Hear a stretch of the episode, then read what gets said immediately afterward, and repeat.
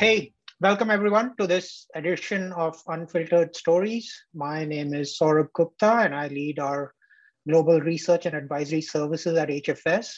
And with me, I have a very special guest today and possibly an even better friend, uh, Abhishek, Abhishek Mittal, who is the global head for data and analytics and operational excellence at Wolters Kluwer.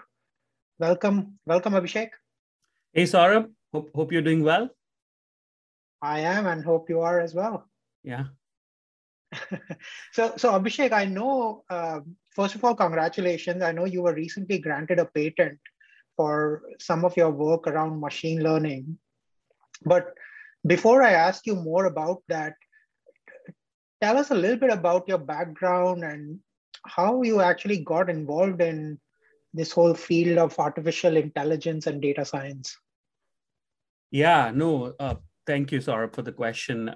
Of course, from my educational background perspective, I'm a computer science engineer and I have a degree in management, master's degree in management. But in one of my earliest jobs, uh, I got a chance to create a data management strategy and execute that for a direct marketing business in a financial institutions. So that really triggered my passion in data. As part of that job, it, it was a lot about understanding where the data comes from, creating derived variables, and then also enabling model scoring for our direct marketing business. So that was a very good foundation for a career in data. And post that, I sort of built my career around data and how we can use data and insights to help whether do line management decisions, commercial underwriting, uh, and most recently improving our core fulfillment and compliance operations. So I think that that that's basically how I got into data science it was more about uh, and the, the key learning that i've had is whether it's if you have to build a good model you have to understand the data first right? And what behavior it's capturing. Because if you know that you can build the right features and then building the model is actually a very sim- simple technical process. But understanding the data and what's it telling you i think that's a very unique insight. And if you have that you could be a good data scientist in my view. Yeah no we've been we've been talking to our clients and we we just say data is your strategy now. You know if you if you don't have control over your data then i think everything else sort of starts to fall apart around it. So so tell me tell me a little bit more about this patent. Uh, and, and what were you trying to what's the business problem that you were trying to solve? This this sounds pretty exciting. Yeah um, so one of our businesses is it helps customers meet their legal spend management. So it's a we provide a legal and matter management uh, platform. So billions of dollars of legal spend goes through these platforms. So all, all the major corporations in US they manage their outside counsel spend through this platform. So of course the platform has provided a lot of efficiencies and they've converted the paper processes into digital over the last 20 years. But there was one big pain point which the customers had, which is how do we know that this spend which is going through is compliant? And typically in the past, people have used rules engines or manual review of sample data to identify the compliance. The challenge with those processes or those techniques were they're not scalable or they were not that effective, right? So this problem came to us uh, about a few years ago, and uh, we said this is a perfect use case for AI. There's a lot of volume of data, and it is also historically labeled data. So we can build some supervised machine learning algorithms by studying the historical patterns. So that's what we did. We leveraged our data that we had in our platforms, nearly $150 billion of legal spend, uh, as well as our domain expertise in this space, and then the data science expertise to build a recommendation engine model, which basically predicts for each invoice line whether this spend is compliant as per the guidelines of the customers or not and it identifies the compliance reason and it also recommends and to our law firms what action they need to make it compliant. So that created an immense value for the entire chain and i think we have uh, done this for nearly five years now and it has created millions of dollars of uh, savings and compliance opportunities for our customers.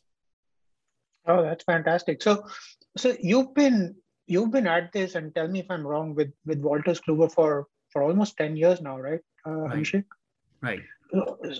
How's that been? You know, within within those ten years, what what do you think were your top two or three biggest achievements for not just for you personally but for your group what tell us a little bit more about this this whole journey yeah no 10 years uh, have gone by quite quickly and uh, if i had to think of one you know top one the biggest achievement i think it will be all about gaining the trust and uh, buy-in for our domain experts because if you know a little bit about Wolters Kluwer, it's it has a very rich history, 185 plus year old company, lot of content, lot of domain expertise.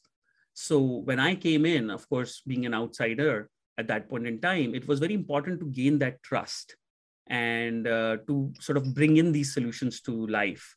And so over the last 10 years, I think I've, the biggest achievement we've had is we've been able to convert our sort of operations, which were primarily people and content driven, to now being become more machine aided, human expert driven operations. That's what we use internally. And this is basically where our data and domain expertise together are being used to drive better decisions, whether these decisions are in a legal space or a compliance space. That's that's basically all of those decisions are now being enabled through this combination.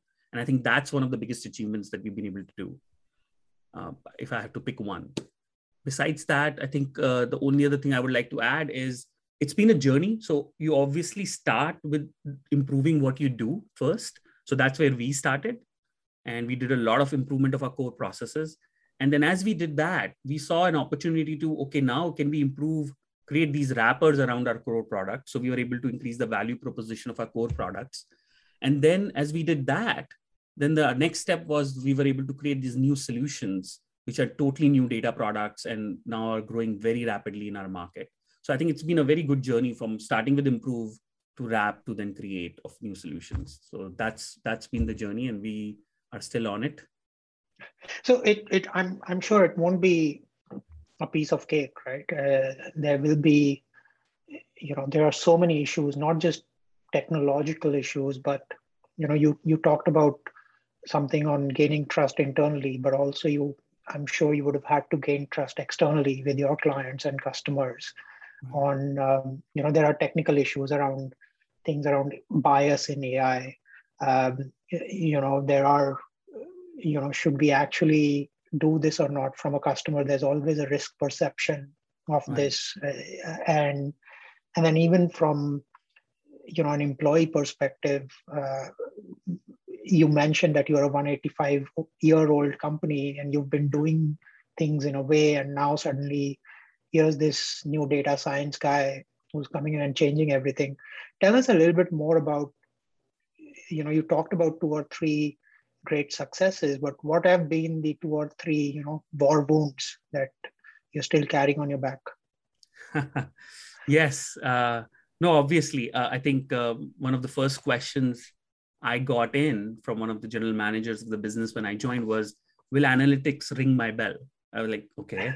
so it's will it basically get me get the sales done for our business and the answer was legit because they know this business much more than i do at least at that point in time and it's working well the company was solid How, why do, why should we do analytics it's so i think that was the foundational question at, uh, 10 years ago at least when, when we joined and i think it's that's why you know instead of going into this big capability building thing right that oh let me tell you you know here are the most advanced algorithms. We need to invest in a big data warehouse or big data lake, and we have to invest in this big machine learning platform. We didn't start with that. We started with use cases. We said, okay, let's understand what are the problem, what are what are you doing on a day-to-day basis, and what where can we help there. So that was our first approach. Focus more on use cases. Focus. Uh, so we decided with very basic things, which is help. Let's help you improve your sales can we help you identify where, where you're hunting versus farming? Can we understand your segmentation, help you understand, do better segmentation? And as we started doing that, then people realize the value. Okay, yeah, this these insights are really helping me do my current job better. And then as we graduated, then we realized that okay, insights are not enough. We have to have the scale to execute those capabilities in our core operations. So that's why we started creating these compliance and fulfillment centers of excellence where we brought our domain experts together and then really uh, bought that expertise and infused it with these two skills it's not just data science we brought in also this what I internally call it translators. These are people with process engineering skills or design thinking skills, because sometimes the data science and the domain experts do not talk the same language, right? And it's it, that infusion was important. So we brought these translators, people who could really look at a process, identify what are the pain points, what are the opportunity areas, and really bring these three skills together. I think that really helped us, right? Bring, sort of bringing these three skills together to then create a perfect solution, right? Because otherwise, the data scientists are talking a very different language than the domain experts are. So I think some of those things really helped us to bring uh, change management. And I think one other thing that we did is we really clarified the role of the domain expert, especially in, you know, people think of technology uh, solutions. And in that, you know, a domain expert will come in maybe the initial phase of requirement and then testing, and that's it, right? They are not really involved in majority of the other steps. But in a AI and a data science problem, the domain experts are actually right there in the from the beginning, right? Because they ha- we need their help in labeling the data, understanding the sort of when the model gets scored in the validation side, and more importantly, when the model is in production on a regular basis, that feedback to improve the model, the domain experts plays a very important role. So what we did was we created these combined teams of where the digital uh, also data scientists and the domain experts are actually part of the same organization with joint accountabilities. I think that really helped because the data the domain experts didn't feel that this is a change being to them. They actually felt the change is being driven by them. And I think that really helped in the long run. Initially, uh, we didn't do that and we quickly pivoted to make sure that that happens. Oh, that's great. So, so let's look beyond um, Wolters Kluwer for for a minute, um, Abhishek. And you know, we've been talking about machine learning and deep learning and artificial intelligence in practically every conversation, right? I, I call it the buzzword bingo, right? There, there's no conversation where you don't have these these things thrown around. Right. Um, and you've been at it for more than 10 years, right? And do you do you think AI as a technology has delivered on its expectations and why or why not? Yeah, so you're perfectly right. There's a lot of popular press and has created inflated perceptions, at least if not expectations, on what AI can do, right? It's like the magic magic wand. And I feel it's all about, you know, the use case, right? What what expectations you're setting, what problems you're selecting for AI. Because if you are, for example, thinking that uh, in my space, I will talk about, let's say we have like hundreds of contracts or thousands of contracts and you want AI to process all these different types of contracts, extract 70 fields from each contract, which are written in different language, different uh, formats, and then have 100% accuracy for each of those fields. That I think is the setting up for failure and the wrong expectation from an AI problem. But if you are thinking that, okay, I have 100,000 documents to review and I have a capacity of only 22,000, and which are those 22,000 that documents that I should process first so that I have the maximum likelihood of whatever risk that you're trying to minimize or op- optimize. That's a very good use case for AI because that can really help AI. That's where AI can, you know, give you superior results. Things that have that kind of prioritization uh, in our space. I think that's really that's so my in my experience the challenge has been that there's so much popular press people think ai can do a lot of things. And as data scientists or leaders for data teams it's very important to actually actively first talk about the problem and which problems it can work. Because other other example extreme examples is people have like people are doing 20 transactions a day and they want to do ai it's not yeah. worth if you're doing 20 transactions a day uh, and use ai right it's a statistical process there are obviously going to be errors so I think that education and awareness uh, with your business partners is key to make sure that the perceptions and expectations are set properly. Yeah. So that's okay. Now, uh, Abhishek, I think this was a this was a fantastic conversation. But before I let you go, mm-hmm. what's next for you? Right? What are you What are you currently working on? What What should we expect in the next one or two years? Yeah. No. So our biggest strategy is to, as I said, continue scaling our machine aided uh, expert based solutions and then the other thing that we do is growing our expert solutions. So let me define a little bit of what expert solutions is. Expert solutions for us is to provide actionable outcomes to our customers using our content, domain expertise, and technical skills. so that's something that we want to do more and more of and we have started but uh, there's a lot more opportunities to do in that space and uh, besides that yeah that's uh, we are doing a lot of interesting work in regulatory obligation management space for our financial customers. So that's very interesting. Uh, but overall in if i have to say in like three words grow expert solutions. No that's that's great abhishek. I think i think your insights were very very practical. And i think that's what sometimes is at least in my opinion is missing in the narrative today is that we keep talking about technology but we we miss the you know people process culture elements of of it and you remember the the oldest competency framework that we learned in our high school was people process right. technology right? right? and those were three circles that uh, that sort of intersected in a venn diagram and what i remember is those three circles were equal right? And what has happened over the last decade is that a technology bubble has become so big yeah. uh, that we've forgotten a little bit about the people and process. And i think your your conversation sort of uh, tried to bring an equilibrium to those three. So that was that was really good. Uh, so thanks a lot again for your time uh, abhishek and um, wish you all the best. Thank you sir